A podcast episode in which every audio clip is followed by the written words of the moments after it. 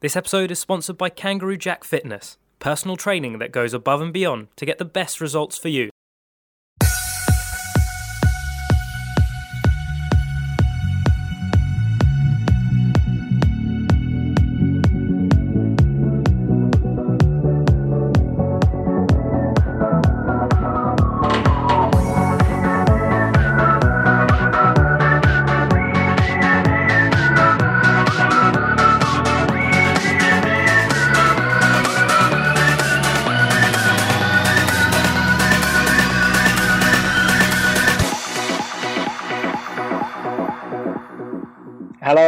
Welcome to an episode of the Game Time podcast. It's actually been so long since we released an episode, I nearly forgot the name of our podcast. Tim, how you doing? I'm good, thank you. It has been a long time. Yes, we we apologise. What we accidentally did was, you know, when the clocks changed, just something went horribly, horribly wrong, and and I changed the clocks some way. Three, that, three weeks backwards. yeah, just I just woke up yesterday and thought, well, God, it's been a long time since we did a podcast, so might as well get back on the show. Um, and what a day to record on! As we're speaking, we're recording literally like two hours after the uh, the Manchester City Liverpool game.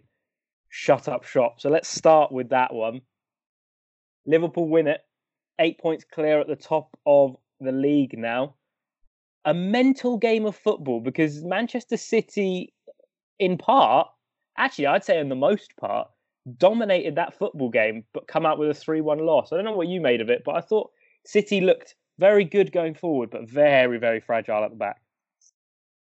Yeah, they, did. I mean, City had they had 55% possession, 13 corners, um, 18 shots, and yet only scored one goal and conceded three. I think we we you saw how how good the attacking players for City are, even if they didn't, you know, actually score as many. But it's I think that that's testament to Liverpool's defense. But we saw how bad City's was. I think with the injuries they've had, um, Laporte, you know, being out for basically the entirety of the first half of the season, um, and then playing Angelino, who's only in his second uh, start of the season uh, in the Premier League, without like you know Mendy having his injury, Zinchenko being out injured, they really look like they've struggled. Obviously, um, like Fernandinho is not a central defender; he's only just come in. Stones has only just come back from injury.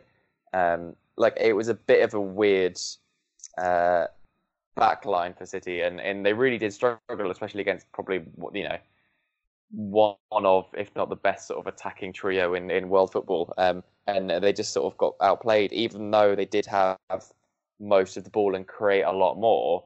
Were just, just sort of they weren't the sort of clinical City that we've seen, um, and and looked really really ragged. And I think I've, we've said it all season that City definitely look like can be beaten, but um, to be beaten sort of comprehensively like this against the league leaders is a very, very worrying. And now they're in fourth place behind Leicester and Chelsea. Oh yeah, we will get on to Leicester and Chelsea in a little bit as well. But one thing I wanted to pick up on on the City game, and Gary Neville mentioned it in commentary, and it raises a very interesting point. Um, Pep picked a very interesting back line: Stones and Fernandinho in the middle. Angelino, as you mentioned, only a second Premier League start at left back since rejoining the club um, from PSV in the summer, and Kyle Walker on the right. Now, arguably, Kyle Walker's probably the first choice right back, um, despite the fact João has come in in the summer. And John Stones, you'd probably say, would be the starting centre back alongside Laporte if he was fit. Yeah. Um, Bernard Mendy, his injury problems basically mean he can only play one game every few weeks.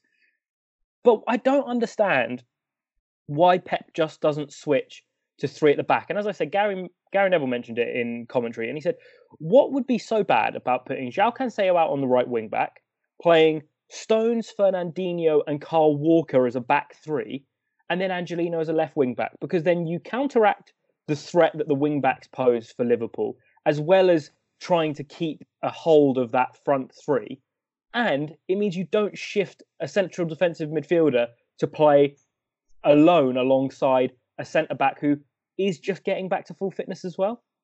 In It- front of sorry, in front of a goalkeeper who hasn't played much football because Ederson got injured. Yeah, it was. I mean, I think all the signs were pointing to playing a sort of three or a five at the back system. Liverpool have been most challenged by um, a team with wing backs this season out of like any other formation. Like um, Wolves uh, challenged them a bit, um, and I think it does look sort of their weakness. Like, admittedly, the teams they've come up against that have played uh, with wing backs haven't been of the greatest quality, but it, they, it's where they've been challenged, and it you know it can um, really push uh, the fullbacks back with having sort of it allows you to play two strikers and uh, let your forward sort of run right a little bit and can really pen Liverpool in. And I think that was quite sensible. As you said, they've got Walker and Cancelo, two world class right backs. One of them's on the bench. You might as well try and fit them both to a system. And we know Walker can play centre back. He did it for England the World Cup. And I think Fernandinho is quite comfortable at sort of playing in the middle uh, of a three because it lets him play his natural game more so than having a lot of responsibility as one of two centre backs.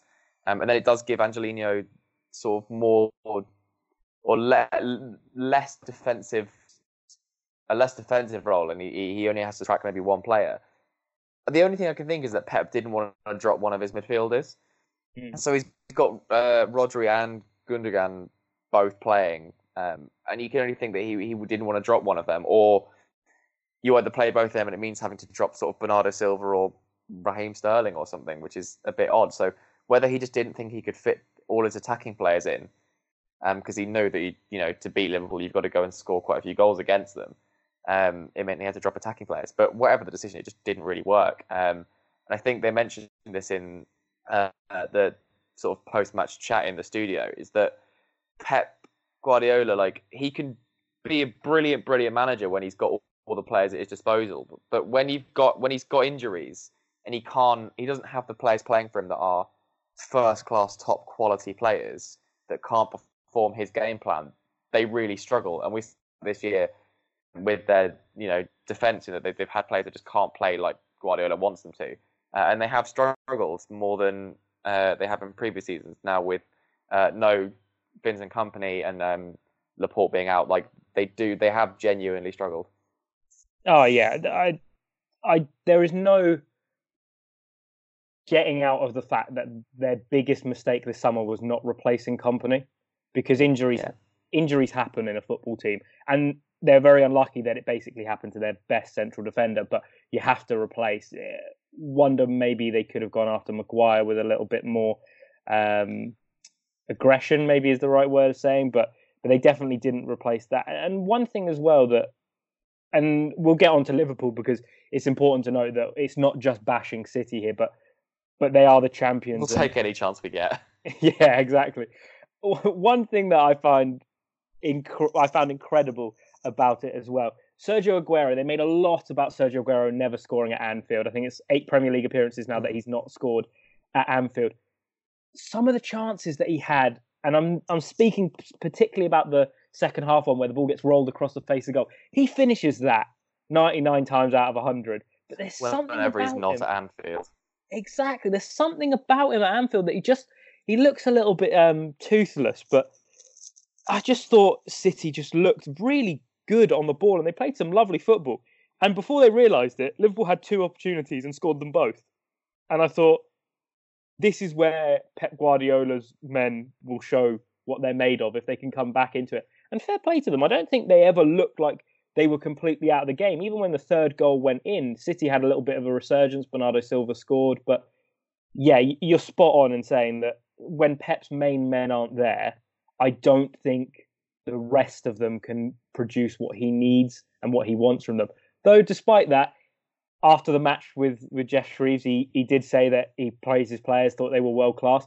I genuinely think he may have gone crazy in that match, shouting the word twice over and over again at the linesman and then yelling it into the sky is possibly the closest thing to a mental breakdown I've seen since watching someone play Weekend League on FIFA. Oh, yeah, that was me last week. Um, no, I think, I mean, did you see Guardiola's handshakes with uh, Martin Oliver and the linesman after the match? Um, it was that Thank really sarcastic so thing of he's walked up and just shaking them massively, and they just didn't look like they cared. Like, yeah, it was, it was, it was not classy, but it was quite funny. I think what, what it, the game really showed is Liverpool's versatility is that they can go to they can go to teams and play really fluent attacking football and, and dominate possession, but then they can also come up against a team that thrives on having the ball and still go and score three goals against them. Like, yeah, City did look really good, but again, there were times where there was only a period in the second half Liverpool looked a bit worried after the, uh, City's goal went in, and they looked a bit nervous and a bit shaky. But actually, they looked pretty composed most of the way through that match, and they they they've they've executed a game plan really really well against um, such a you know possession based team, and that they've just won the ball back, they've transitioned it quickly, and they've given it to you know Firmino, Salah, and Mane who do their thing and score the goals and execute it really well. And they're just very versatile. They can play lots of different ways, and I just feel like City now. Yeah, we've seen them for the last two years play the some of the best football the Premier League's ever seen, but they look more shaky now than they have done in the past two years, and it doesn't look like they've got a plan B if what they're doing isn't working. It doesn't look like they can go, you know, route one football and just transition really quickly, centre back to striker to nod the ball down and score a goal um, when they desperately need it, and they've got to play the way through. And sometimes it doesn't work, and it, if that if that isn't working, what do you do? And and that's where I think if they do lose the league this season, that might be wise because they don't have an alternative that can get them quick and easy goals when they're struggling. Mm, and I think it's it's fair to say that Liverpool made them work so hard. The the shape of that front three and the shape of the whole team for Liverpool was unbelievable, but especially that front three, who I think Jurgen Klopp said it in an interview a few weeks back, or no, it wasn't Jurgen Klopp, it was the assistant manager who said it. And he said the shape of that front three and the shape of the team is so important to how the way Liverpool played because when that front three press and they almost act as their own sort of little shield, it makes it so much easier for the rest of the team. You get Mane, you get Salah to a lesser extent, but Firmino as well, tracking back and making sure that it cuts off any pass. Any team will struggle against that. And City, who are supposed to be and are very, very good at passing, struggle to break down those lines. You saw a couple of times Stones launched one out of play, trying to play out from the back. Claudio Bravo did the same. And it, it's a testament to the way that Liverpool play because they work so hard off the ball. And that's something that I don't think they always get the credit for because offensive work they do is in, te- in terms of keeping the shape wide and keeping teams like penned in almost is unbelievable. And and I mentioned Trent there just because I wanted to talk about. Although he didn't get an assist in this one, his switch of play to Robertson, who then crosses for Salah to finish, he's a remarkable, remarkable footballer. He really is. He really is. And I mean, admittedly, I've seen a lot of Liverpool fans going crazy about a few crossfield hits on Twitter over the past couple of weeks that they need to calm down a little bit. He does do it very, very well. And I mean, there's there's reason that people are comparing him to De Bruyne in that midfield position for a reason. Like he, he's passing his quality and he's very, very good uh, going forward. He's very, very creative and he's a huge part, as are both fullbacks for the way Liverpool play. Um, and I think he's you know he's only 19. He's going to be such a big star for Liverpool and England uh, in the next um, well 10 years to be honest. Um, obviously second to Reece James, so we'll get onto that in a minute. um, but um, we, I mean, we have seen Liverpool a bit shaky this season. They've had matches where they haven't looked great, and like, um, I'm not saying it's Chelsea, but Chelsea, have, yeah, yeah, well, yeah, and, and, Chelsea have pushed them a little bit, and other teams have, have challenged them. Sheffield United could have won. Um, yeah. Liverpool only beat them one 0 So like, they have looked shaky, and I thought, you know, City might be the team to punish that, but obviously it didn't quite work out for them. But um, I just do you think Liverpool like they're sitting eight points clear currently. Do you think they'll go the season with this comfortable buffer and win it, or do you think there will be times coming like you know maybe around Christmas, Boxing Day, or later on in the season where they'll slip a bit and it'll get tighter? Mentioning the word slip, uh, I I think I think Liverpool probably are now the are now favourites to win. I mean, they are favourites to win it. They're eight points clear, but the one thing that will sort of make it a little bit more of a rocky patch where we can't say the title's over. It's only 13 games into the season, 12 games into the season, and they still have to go and do that Club World Championship. So they'll be a couple of games behind, I'm pretty sure. It'll be interesting to see what happens in that couple of games when they're out of the Club World Championship. If City or a Leicester or a Chelsea can close the gap and take them over, do they have what it takes to win those games in hand? That'll be interesting to see. But yeah, as much as it pains me, I think Liverpool probably probably got what it takes this season. They just I mean, at the end of the day, last season the only reason they didn't win the title were because City were completely on it, and City are not completely on it this season. So if Liverpool carry on as they have been doing this season and as they ended last season, chugging away and getting all the points, like there's no question that they'll be sitting at the top of the Premier League table at the end of the season. What about you?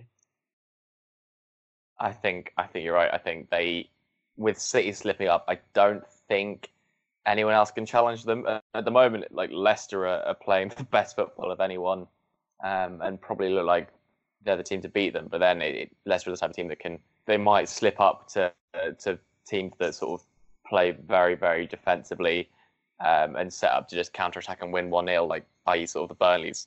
Um, so I don't think they'll be able to get enough points to uh, to topple Liverpool. So I, I don't see it going any other way. But for the sake of competition, it would be good to see you know, a couple a couple matches where they do lose, just to see where that where that gets them. Because you know what it takes is is um, sort of a loss and a draw, and then it's uh, within a in a match for uh, Liverpool then with the chasers at the moment. So you know it could be it could be close, but I, I don't see Liverpool slipping up with the quality they've got.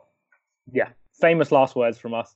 Uh, before we move on to to the last thing, one thing I did want to mention because it feels like we mention it every week now, and I feel like it's all we ever talk about when there's anything to do with football now. It's VAR, and this match was a was an interesting one.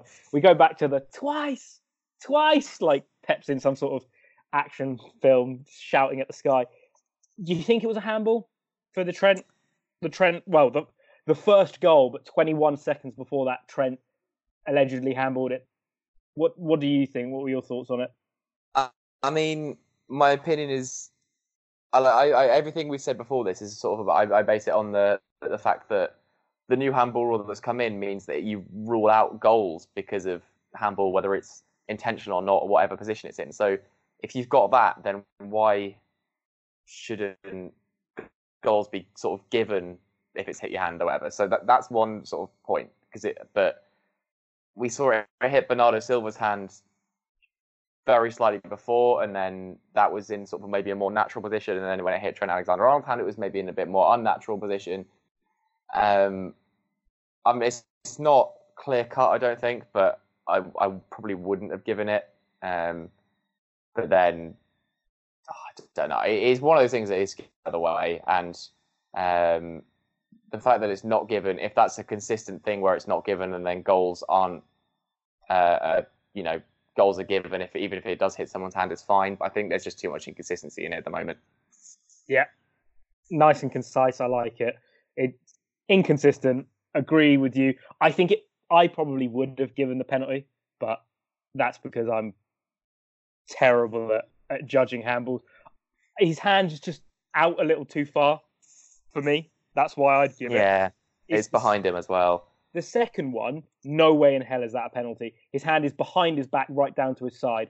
But in that other instance, his hand's out. I think the the line that's coming a players get better or special dispensation if it's come from a ricochet as opposed to it just being looped into the mm. box. So you can guess that it's been kicked onto Bernardo Silva's hand and then flicked towards Trent. So you kind of can't guess that. And two, if they deem it to be a natural position, we could talk to the ends of the earth about VAR, and we'll probably talk about VAR in one of the other segments. But all that matters is Liverpool get the win in the end. Uh, a really solid performance in the end from them. Um, Mane, Salah, and uh, what's his face grabbing the goals. Fabinho with the first one, absolute rocket. Uh, Bernardo Silva did get one back for City, but was too little, too late in the end. Eight points clear. Liverpool go into the international break. Right, let's uh, let's travel to a slightly different part of the world. Leicester, Leicester versus Arsenal. Tony Adams was uh was on the Sky Sports uh, panel, well punditry panel. He was hilarious. We'll get onto him in a little bit because genuinely hilarious. I was there on on a Saturday evening. Leicester are a breathtaking football team to watch. Yeah. That first goal is just sublime. It starts from the goalkeeper and they knock it around and Arsenal just don't press them at any point and they just knock it around, they knock it around, and all of a sudden The ball gets flipped into Harvey Barnes. Harvey Barnes with a little back heel into Tielemans. Tielemans nutmegs Torreira and Vardy puts it in the back of the net. And it's just, it's wonderful, wonderful football. And every time I watch it, I think, nah, they'll, they'll come up a cropper here. No, they'll get stuck here. And they never do. Brendan's built an absolutely incredible team. I'm being too complimentary. Tim, say something quick. I don't know if I can say anything about negative about Leicester, to be honest. I mean, I think maybe a very good team to be able to go and do that against or play against at this point because you know they're a team that can turn up, but the way they've been playing at the moment, they've got awful fan support in that they all hate Emery and just uh, like writing because they want him to, to be sacked. Um, the team's in disarray. They don't know who's players to put in the team. They're a mix of you know, youth players that haven't been integrated properly and experienced players that aren't good enough. Um, they've got a lot of good attacking players, but they don't seem to be working cohesively, so they can't do what Liverpool do and press really well. And then when they do win the ball back, go and score. Um, they do look a bit of a, a bit of a shambles. Really. I mean, they're sitting sixth, but um, yeah, really like it's a good time to play them. I think, unless Leicester really did benefit from them. But again, that being said, you can't really take anything away from Leicester. Um, I said uh, like last year why no sort of big six team is going after Tielemans after the World Cup he had um, and how good he's been. And Leicester have got themselves a, brilliant player. Um, obviously, they had him on loan, but they, they've done very well to sign him. Um, Ayoze Perez has been great for them as well. Um, and then it just means you can play Maddison uh, in behind Vardy, and they're just absolutely devastating. And they had Jamie Vardy, top of the goal scoring uh, chart with Tammy Abraham. Um, and just what a what player he's been for the last sort of four years for Leicester as well. Like he's just absolutely stunning, and he's crucial. He, he just sums up how good Leicester are. Like they're the total underdog team. Everyone loves them, but yet they play some brilliant football that everyone loves to watch, um, and and they deserve to be where they are. And they're now second in the table, and like I shouldn't be laughing at that. They won it a few years ago, but it's mental that they are second behind oh, Liverpool now. Oh yeah, it's and there couldn't be more of a stark contrast in the way the two sides play in terms of Leicester that won the league and the Leicester now. You you go into a game now with Leicester going probably favourites, even when they play Arsenal, probably favourites to win this game at home, are vastly in better form than Arsenal. And it's mental to think that throughout that whole season that they won the league, they went into every game going, "No, nah, they're not going to win this one," and then they won it purely on the counter attack. Whereas now, then they they're having the ball. I think at some point um, in the first half, there was a period where Leicester had about 75% possession. And it was incredible to watch because we're so used to seeing Arsenal grow up. Well, growing up, we're so used to seeing Arsenal with 60 odd plus possession, 70 odd plus possession, and knocking the ball around. And they just could not get near Leicester at times. And Harvey yeah. Barnes was fantastic off one wing. And sorry, yeah, jump in. Well, I was going to say, let me give you some stats for that about how, how well Leicester play. So, admittedly, the possession was only 50% in the end, um, but they, they won 52% of their duels. They won 70% of aerial duels. Uh, two goals, 19 shots to Arsenal's eight, seven shots on target to Arsenal's one, um, a shot accuracy of 40% compared to uh, Arsenal's 12, um, like, like 10 shots outside the box. Like, they dominated Arsenal in like every respect um, in that game, and just they are, are so capable of of outplaying teams now. Like you said, like they did used to just sit back and counter attack with Vardy and just let him run on and score goals, and that was just purely he was their standout player along with Riyad Mahrez in that title-winning season. But it does just then show how well this team has been built over the last few years to then from winning it from when no one expected it like no one. They were what five thousand to one. To yes. now having a consistent run of good form in every season so far um, since then, and how if you build a team and a club with good morals, good values, and and just intelligence, you can just keep them at the top from from very very little. Obviously, a huge amount of that was down to their chairman, um, who just creates such a good atmosphere in that club and for the fans. Um, I think everyone saw that last year. Um, but, but in, it's just like no one dislikes them, and they're so lovable. And then the way the players have been bought and the way they're set up and the managers have been hired have been so intelligent and just sensible from the board and um, you know the managers buying players that it just works really really well compared to your Arsenal, a team who um, are one of the greatest teams in history, but and have had all the money to spend and have some world class players, but yet have a manager who the fans hate. Fans are completely split on the club. Players that don't want to be there. Um, about four or five players now are running out of contract or are saying they want to leave, um, and just no direction at all. Leicester completely trashed them, and it's so so telling now um, of just how you know how well Leicester have been built and how good they are.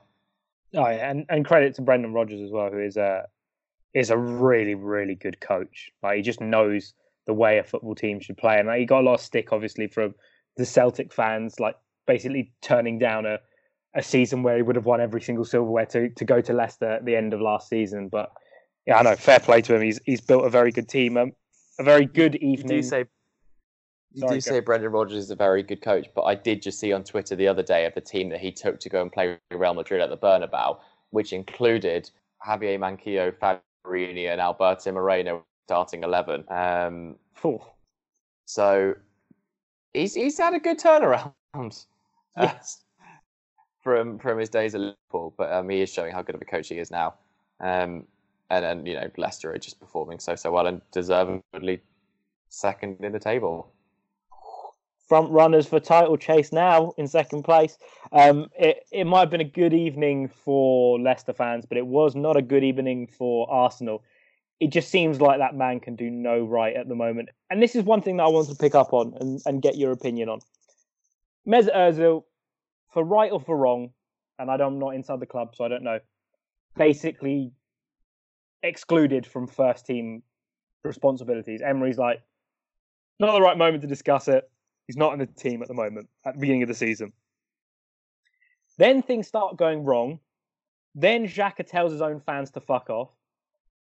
Then all of a sudden Emery's like, oh no, maybe actually I should bring him back in the team.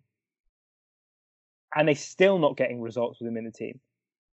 Does that not just look like a man who is just scraping for anything? Because if that was me, if I was in that position, you have to.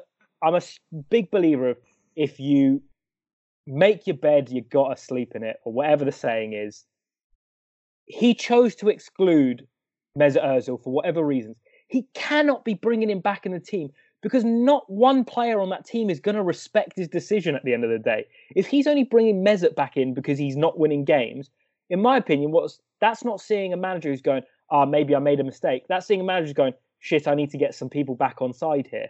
I don't know if that's if that's what you think as well, but I just thought he's been very weak at times. He's deflected a lot of things, as managers do. But I think bringing Mesut back in is would have been the right choice. But the manner in which he's done it has just been totally undermining to his own ability as a manager. Yeah, I mean, I don't know if he did it intentionally as a as a scapegoat thing for Mesut Ozil, but like he played in uh, was it the one of the League Cup matches uh, a couple of weeks ago, and actually played quite well and and had put in a good performance. He was very creative. So I think to an extent he's sort of earned back his place due to one of the uh, the lesser competitions, one of his performance in one of those matches. But you can't, can't just expect to throw him into Premier League games, especially against Leicester, and just to perform. Like I've been, I think, or, or at least I looked at this this lineup um, before the match did, and thought, oh, this is a brilliant Arsenal lineup. They've got the balance right perfectly. They've managed to fit Aubameyang, Lacazette in. They've got Özil behind who's really creative. They've got Torreira and Guendouzi in the middle of the park who can win the ball back. Um, admittedly, Chambers and Holding is a bit dodgy in defence, especially with Luiz. But like, I literally looked at it and thought, oh, it's perfect. But it just shows how poor Arsenal are at the moment. Is that even what you think is the most balanced team they've got can't, you know, just can't, can't play football really. And I know it must be very difficult for Emi with you know one of the most aggressive fan bases on his back.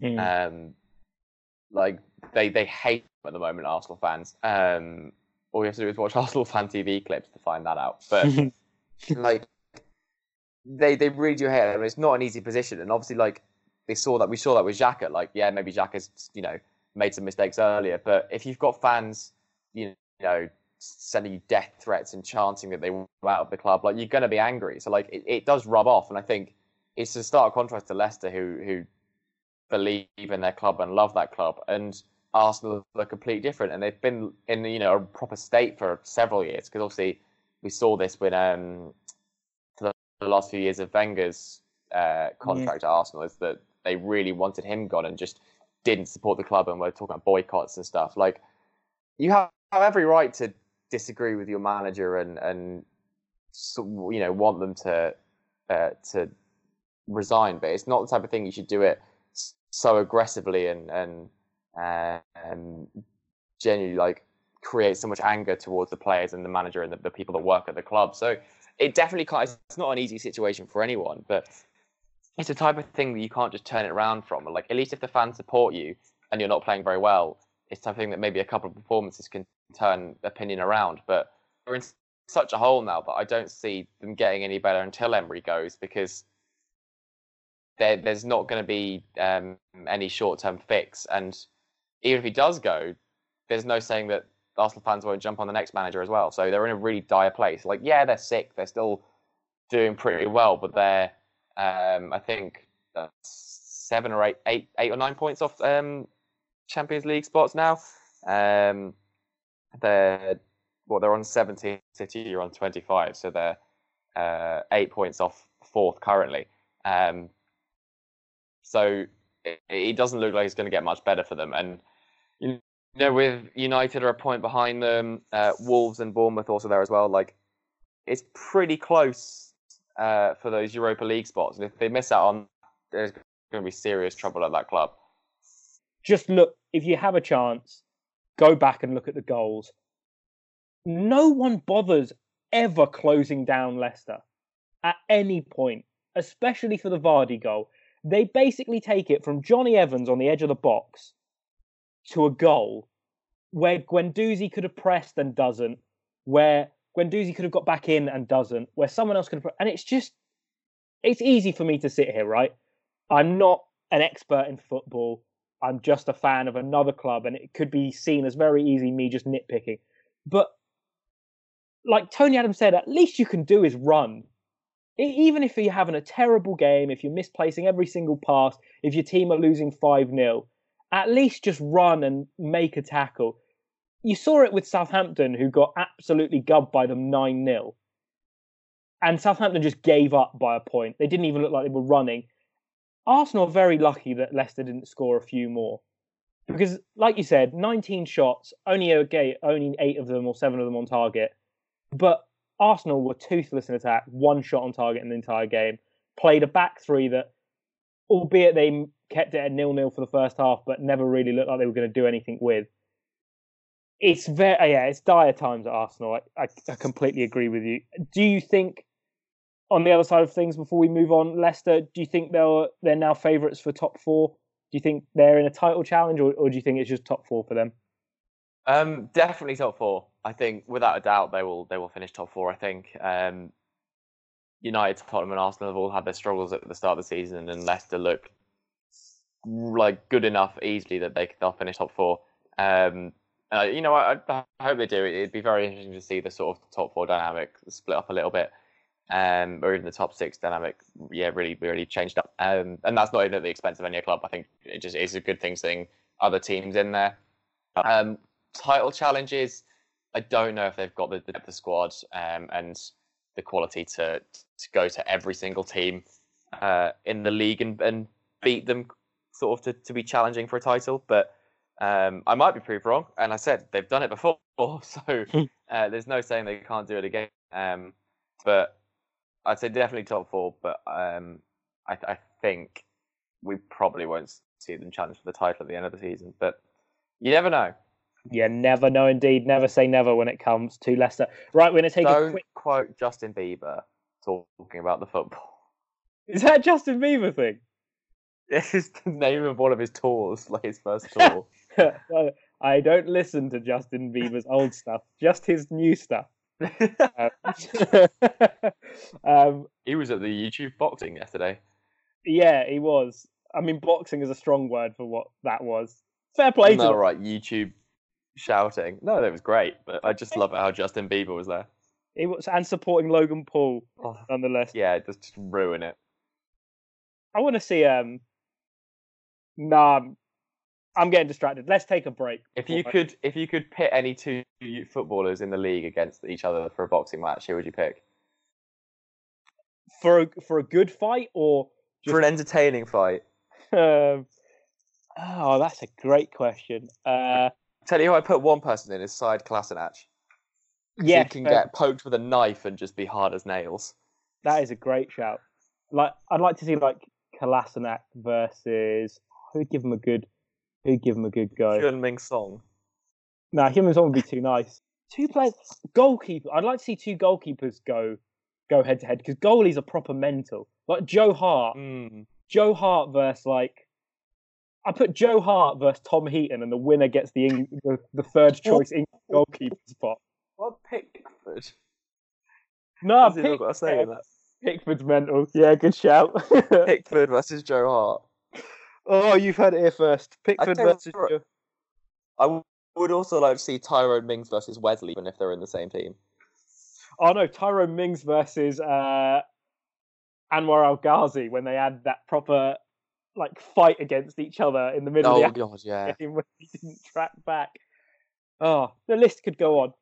We'll talk about it in the break. But uh, when, when we come Zouma back, would sit on everybody.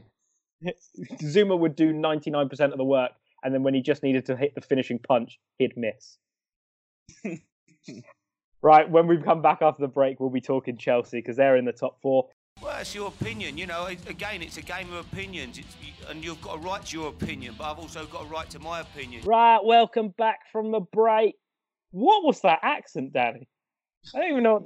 What... Leave that in, but do it again. that, that like involuntarily came from my throat. Like, like I, I wanted to say the words, but I definitely didn't say it like that. We're back. We're back from the break, and we're talking Chelsea. Mr. Tim Baxter, you're the Chelsea resident expert on this pod. Uh, 2 0 win, clean sheet. Tammy and Pulisic can't seem to stop scoring at the moment. All good at Stamford Bridge, is it not? I'm now engaged to Reece James. Um, our wedding is, is is next month after we beat Liverpool and win the title. Does he know? Um, Does he know that you're engaged? uh, uh, no, I'll, I'll surprise it on him later. Um, I, all right, I'll, I'll get on to James in a bit, but uh, Chelsea have been great, haven't we? Like Christian Pulisic is coming up clutch, having scored. Uh, is it uh, five goals in five games, and like something like eleven goal contributions in like since the start of the season or something stupid in all competitions. Like he's been great, and Tammy Abraham is just a beast. Um, he's the number nine that we've been waiting since Didier Drogba. Um, Oh, big claims. I've said it before. Like he, you watch him and he reminds you of Drogba. Like he's good in the air, he's physical, he's quick, he can score goals, and he is pretty terrifying to play against because he's he's so complete all round. Like I think before the start of the season, Chelsea fans were really like, well, you know, Giroud's got the hold up play, Batshuayi's got the finishing, and Tammy's uh, sort of a bit of a mix in between, and he's a bit quicker, but you know, and we're sort of worrying whether he's he's you know good enough, but he's not. He's shown that he's not just sort of a mixture of both, but he does them both superbly well. He can hold up play really well. He can beat players, and he can pass. He can score, and he's just a threat. And he, even in matches where he hasn't um, scored, like he like the Ajax leg or um, and there's some other matches that I could probably quote that I can't remember. But like he, he's played vital roles in the team without having scored a goal. Um, and, and he, he's just great. He's just, I love him. He's brilliant. All right. And He- and probably the England first choice now as well. But other maybe Vardy, but he's not in the England team. No Harry Kane. So I know I'm going to take this away. I mean, Tammy over On- Kane. on form, like Tammy's joint top goal scorer, like I know I know Kane's great, but I think you know you've got to you've got to give Tammy a game up there by himself uh, and just show what you can do in an England shirt, especially if you've got players like Sancho around him, um, Hudson-Odoi and Mountain behind as well, like in the Chelsea setup. Um, he's got to have at least one game and see see how good he is up there by himself. But you can't overlook him for a start now, considering how well he's how good he's been this season. Yeah, no, I, I probably wouldn't go as far as season he's number one for England. No, yeah, no, uh, no, no, it, it's fair play. debatable, but I think he deserves a start. No, no, and and the international break's coming up, so England will probably experiment with that and, and give him a go. But yeah, on form, he's he's absolutely rifling in the goals, and he's he's helping his team stay in contention for a title race. I'd put it in air quotation marks because Liverpool eight points clear, but doing very very well. Um, one thing as well that you wanted to mention, Reece James, the defence. Chelsea, obviously, early season got sort of I don't know, labelled with this, yeah, very good, exciting team going forward, but not very good off the ball. But a clean sheet against a Crystal Palace side who have caused many teams issues this season. Does it show that that defence now is starting to to get to grips with what they have to do? Well, it, it's no coincidence that uh, one of our only clean sheets this this season and one of our best defensive displays has been uh, with Emerson and Reece James at fullback, either side. Like Emerson having just returned from injury after seeing Marcos Alonso, who when he when he came back wasn't as bad as he was last season, but has slowly gotten worse and worse and worse. And you see him in the Ajax match when we drew four all, um, which was just a ridiculous game. But um, and I don't think I've ever shouted "fuck" so loudly in my life having watched that match. But um, he he was quite poor then. You see Emerson come back, and it's just a proper like change with the left back who can run and defend and attack just well. And then you know, as good as Servant as Azpilicueta's been, you watch Reece James and you just think he's just an absolute beast. Like he he pocketed Zaha the entire match. He is so intelligent when we've got the ball. He comes inside and basically plays as a midfielder And we've got the ball to sort of overload in possession. Um, and, and he can beat players and just creates a massive overload um, and has a great ball into the box. And then, like he, he, he went and scored that equalising goal against Ajax um, as well. He can pop up uh, and, and provide clutch moments. And he's 19. Like, he can only get better. So I genuinely think he'll be starting most Premier League games uh, from now on at right back. Um, and there's no, no overlooking Tomori and Zouma as well. They've been solid. Tomori's been a great, you know, a great, a great, uh, fine sort of to, to be able to bring him back and play him has been brilliant. And Zouma's been really, really solid as well. So genuinely now started the season with the back four we've got playing as well as they've got. We could be properly up there uh, at the top of the table. But like, hopefully now they're in all in a position to, to just kick on and, and play really well for the rest of the season. Yeah, no, playing very, very good football. Did you see that video of Chelsea fan shouting at Zaha in his car after the game, shouting, "Reece James pocketed you"? Did you see that video? I haven't. No. Zaha replies, "I pocketed your mum," which is is is a top notch response. But um, yeah, no, Chelsea looking looking very, very good um, at the moment, and you know what? only one team can beat them at the moment, and that seems like it's the best team in the world. Whoever can beat them. well, two, two, te- two teams. Two teams can beat you at the moment, but only one team's done it twice in one season.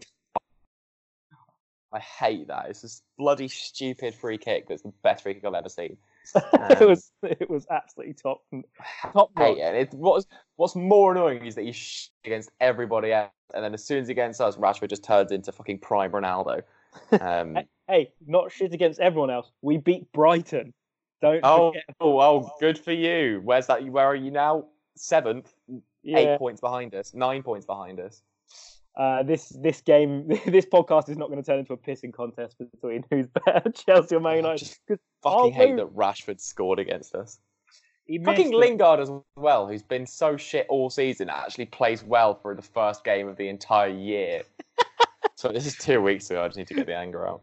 Man United living in your head rent free, mate. Rent free. Being benched by Pereira. Who scored today? Uh, it's before... Brighton. Okay, let's uh, let's let's try and get this uh, back on track. Uh, one one last thing that, that I wanted to mention because um, we haven't been on for a couple of weeks. That pass from Jorginho in the Watford game, unbelievable and also is the reason why he's so underappreciated because that's when people start talking about Jorginho when he's playing these world class through balls. But the man is so good at football; he makes any midfield instantly better. Also, he's so intelligent that he got purposely booked so that he missed the Crystal Palace match that he's back next uh, in a couple of weeks for Man City. Now that is football intelligence if you've ever seen it. Um, he's he's he's brilliant. Like that pass that everyone to cry. Um, Good Like- cry. Good cry. he's yeah, good cry.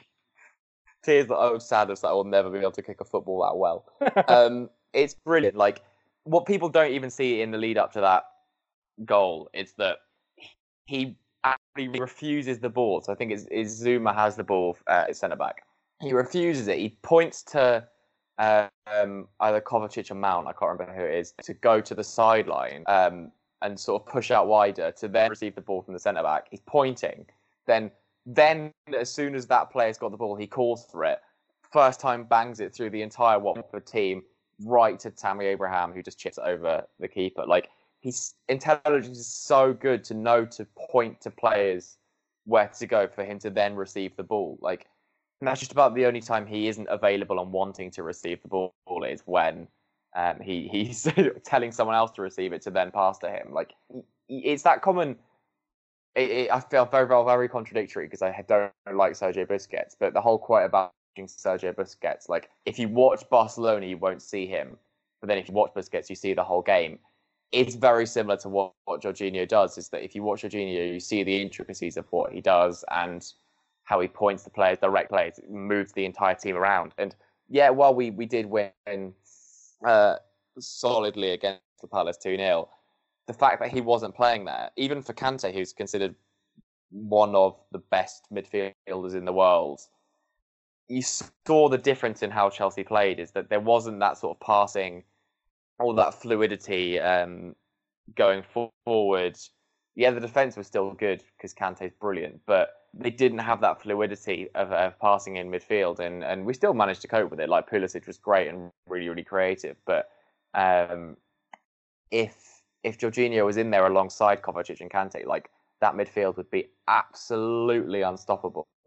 Um, Kovacic has been brilliant as well, like just being able to, you know, beat players. Um, you just at the flick of a wrist, like he he just goes past players so easy. But with Jorginho there directing everybody and and just dictating the game from start to finish, like that midfield could be solid. And Jorginho is at the heart of it. He's he's so phenomenal. People need to understand how good he actually is. Puts on hipster glasses. Well, if you watch Serie A or the Italian national team, you'd have realised how good he was. Unbelievable, talented player. Unbelievable. And good to see him flourishing in the Premier League. Right. As he has done for the last year and a half. Yes, indeed. Never gets the never gets the credit he deserves. We'll give it to him here. We always do. Between a Chelsea fan and an Italian fan, we'll give him all the credit he bloody deserves. Um, right, before we finish, as always, we end on some talking points. If you don't mind, I want to start off this week. Normally, did you did you see what happened at the end of the Freiburg Frankfurt game? I did not. So uh, it's like the 94th minute of the game, right? Freiburg leading one goal to nil. The ball gets absolutely smashed out of play, and the uh, the Frankfurt player like runs over to go get the ball, and the ball happens to roll past the Freiburg manager. Now David Abraham, who's the defender running to get the ball, full on cleans out the 60 year old manager.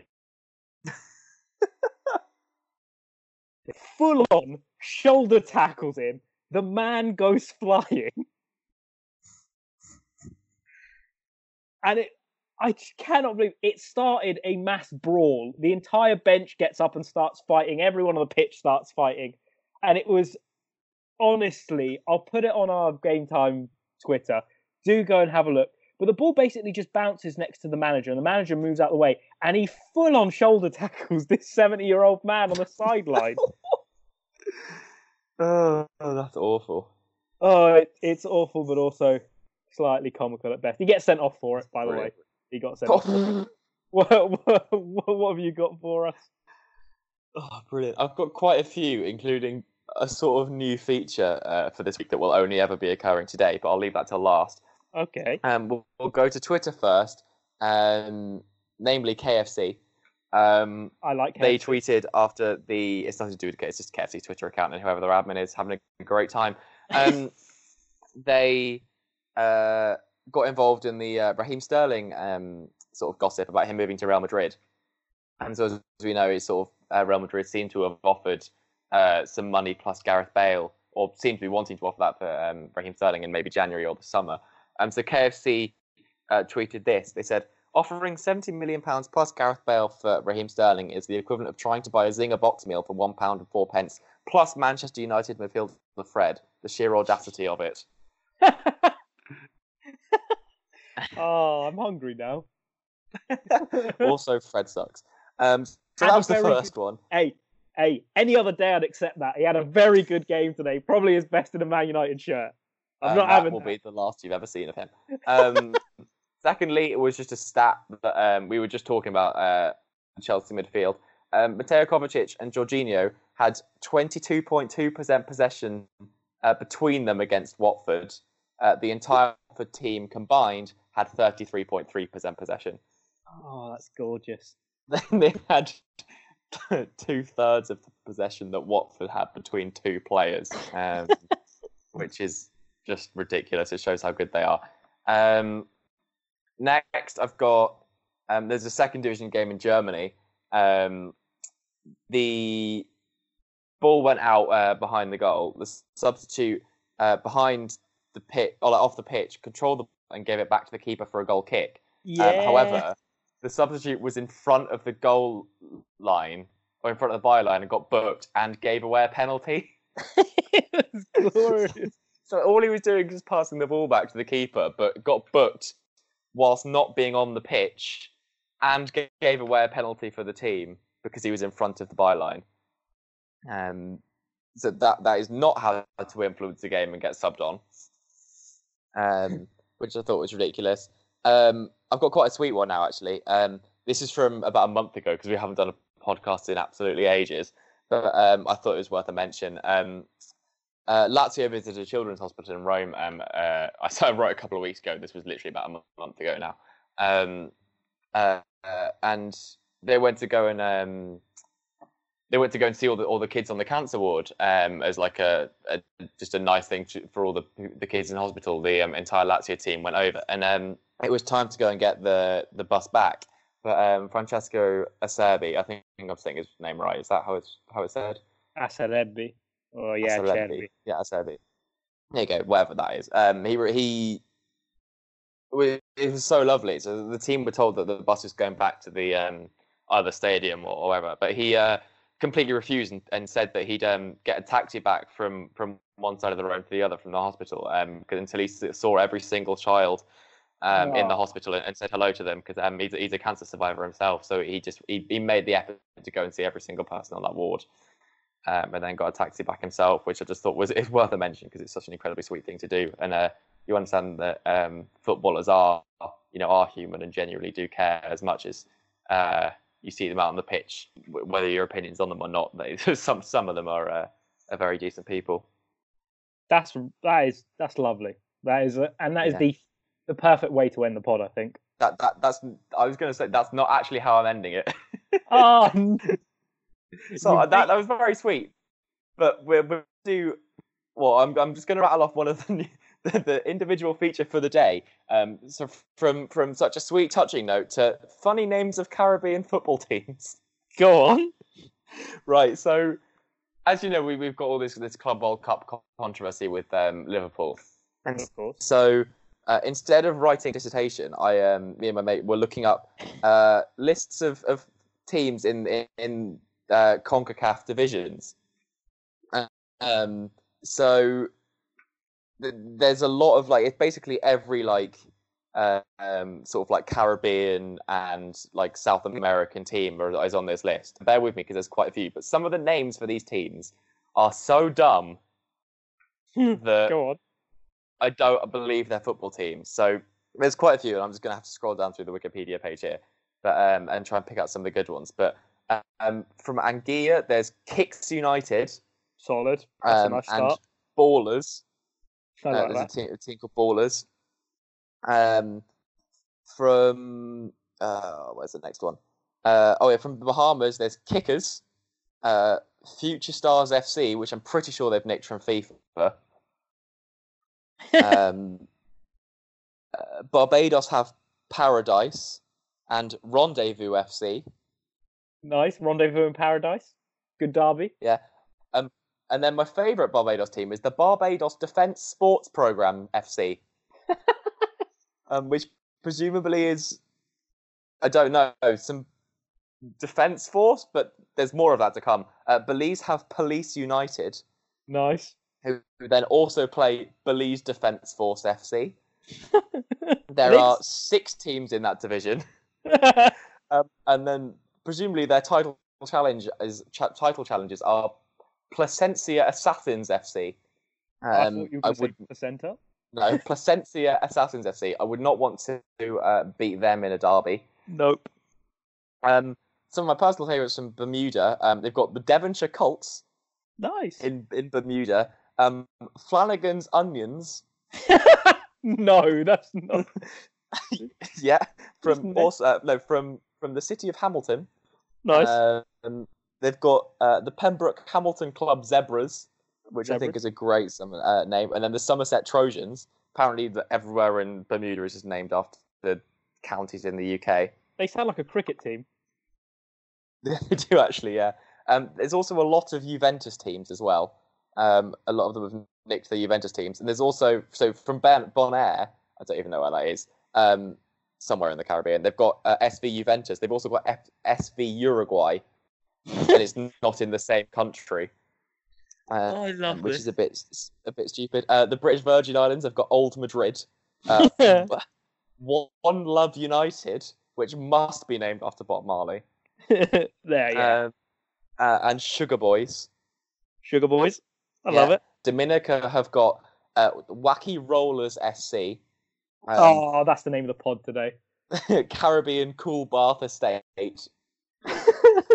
uh, 4D Bath Estate, um, the Harris Paints Harlem United, these are just words now. They're not even team names. Bombers FC. Um, Oh wow, Jamaica have got um, Boys Town, nice. uh, Humble Lions, oh, at least uh, and um, Montego Bay United, which I'm pretty sure is a place in California. Um, whoever came up with these Martin- team names, genius. Yeah. I, I generally, it must be a translation thing because a lot of it's just from like English or Spanish or something, just translated and it's, it's awful. Martinique have got uh, Golden Star and Golden Lion, as well as Excelsior, Colonial, and Good Luck. Good luck is such a sarcastic thing to say before. Yeah. Good luck. Uh, yeah, there's literally no information. They just they're just called Good Luck. Um, Montserrat have got uh, Montserrat Secondary School, which is literally a team of pre-16 year olds who then play against the Montserrat Volcano Observatory Tremors. There's so many words in that team name. The Montserrat Volcano Observatory Tremors. So that's. M V O T. Mavot. who, who play the Montserrat School of pre-16 year olds. Um, they also then play in their league the Royal Montserrat Police Force um, and and Jolly Roger FC. which I just think is brilliant. Um, they've also got like cute ones called like Little Bay FC, um, which are, are just so funny. Um, St Lucia have got Big Players FC, Big Uh. Northern United All Stars, um, and the Roots Alley Ballers. Suriname have got uh, Robin Hood, who are in the have, have done quite well in the Club World Cup of recent years. Um, another Excelsior, um, and um, Walking Boys Company spelt with a Z Where does the Z go? After boys. I know. Boys Company. oh, that's magnificent. Turks and Caicos have got Beaches versus the SWA Sharks. The listeners getting a real insight in- into that side of the world's football teams. And uh, yeah, I'm pretty sure. It's, oh, and then Trinidad and Tobago have got another defence force, um, another police, um, and uh, the Trinidad and Tobago Electricity Commission Sports Club. Wow, that's the longest name. Trinidad and Tobago Electricity Commissioners. Commission Sports Club. They must be absolutely lightning. Yeah. I think So the- um, when you what ne- when you're next watching Concacaf uh, league matches, you need to choose who you're going to support. choose one of those 38 teams that Tim just read out. Yeah, and yeah. My my personal favourite is the Montserrat Volcano Observatory Tremors. oh, it's Wacky Rollers all the way for me. Wacky Rollers sounds like a TV show I watched as a kid. But they don't play a team of pre sixteen year old. They don't, and that's why I like it. they play people their own age. Um, right, let's on that note, let's leave it. there. It cannot get any weirder. It doesn't. Tim. you don't- We can't really do another episode after that. No, no, that's it for the rest of the season. See you later. Bye. Cheers for joining me, Tim. Cheers. Uh, as always, listeners, thank you very much. Sorry that we have been absent. Work and general other things have got in the way, but we will try and keep a regular upload schedule. We'll be back for the international break, everyone's favorite time of year. Um, remember, like, rate, subscribe, do whatever you want on whatever podcasting app you listen to us on. But until next week, you can get in touch at gametime underscore pod on Twitter or gametime podcast one at gmail.com. Adios, wacky rollers. Go well.